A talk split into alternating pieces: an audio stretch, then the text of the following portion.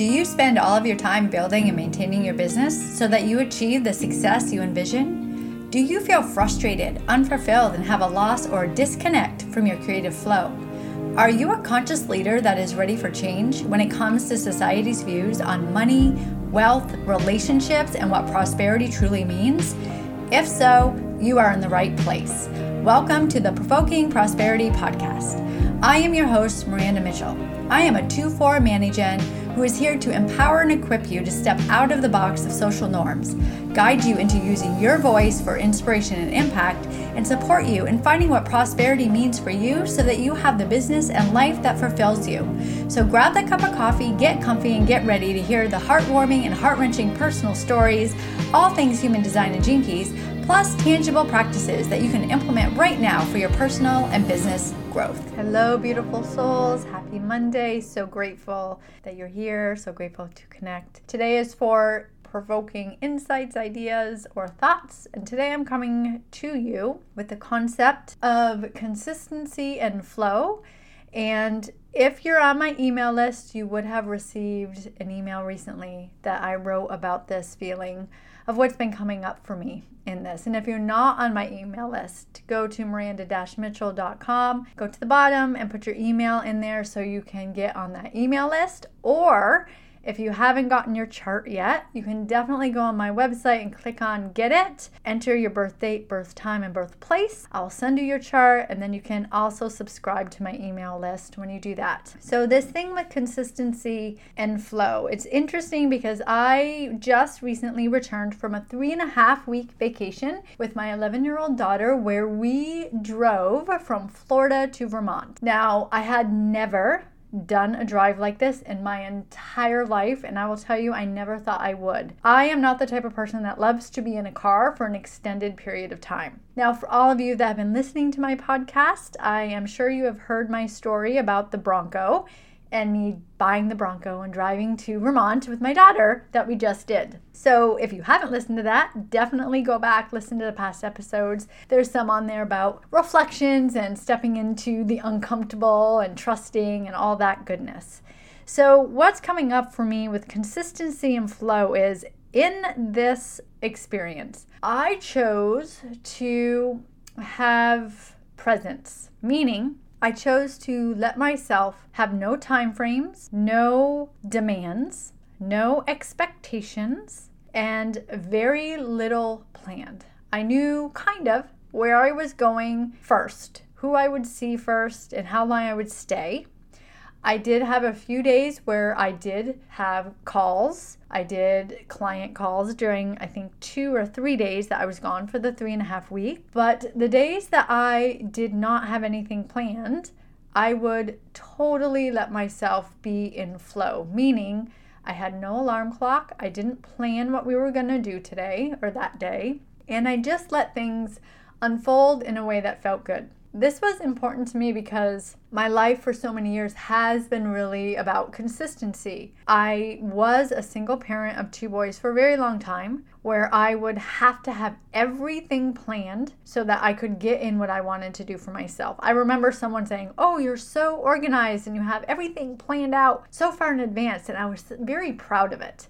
But it wasn't until recently that I realized that this was a condition that I had adapted to because of being so much a part of being mom and dad for the boys and having to do all the things and knowing that if I didn't have things planned, I wouldn't get to do my things. Thankfully, I've always known that I needed to prioritize myself and my health. So I always did that. And the thing about this consistency is I loved it. I thought this was who I was until I realized that it was conditioning because I had to do it to get by. So for this trip, I wanted to be in flow. I didn't want to plan. It was all about presence. It was all about being. And I truly enjoyed myself. I will say the time flew by There was no concept of time, which I kind of liked, but also kind of didn't like because I feel like when I do have an intention each day, I'm able to meditate each day, ground myself. I do slow down the pace of my day so I get to experience my day fully and in a slow way. Whereas when I was on vacation, I got to experience it fully, but it seemed very quick. I like to slow things down because a lot of my life I do not remember, whether it was because I was stuck in trauma response, or I was drinking, or I wasn't present. I did a lot of things when I was younger to forget.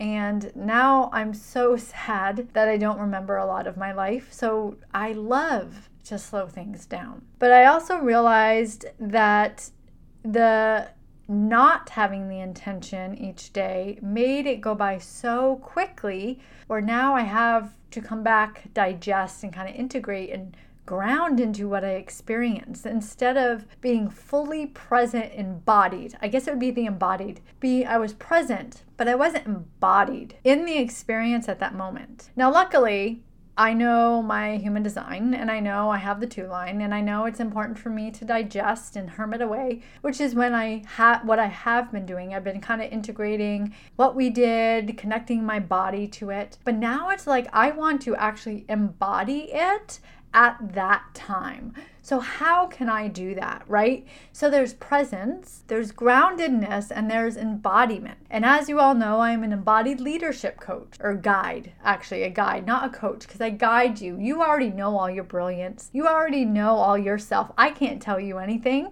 It's about supporting you so that you can listen to yourself and then listen to your inner guidance. But the embodiment is what really, for me, creates that feeling of fully being present.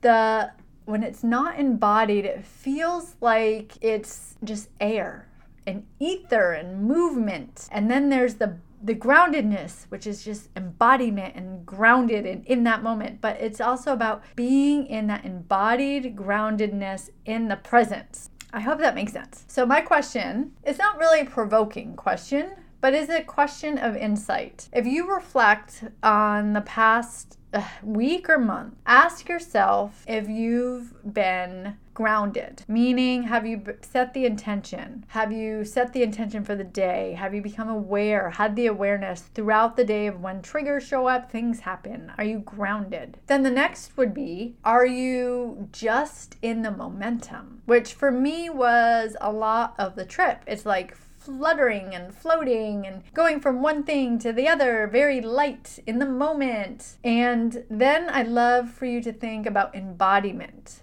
Have you been embodied in the presence?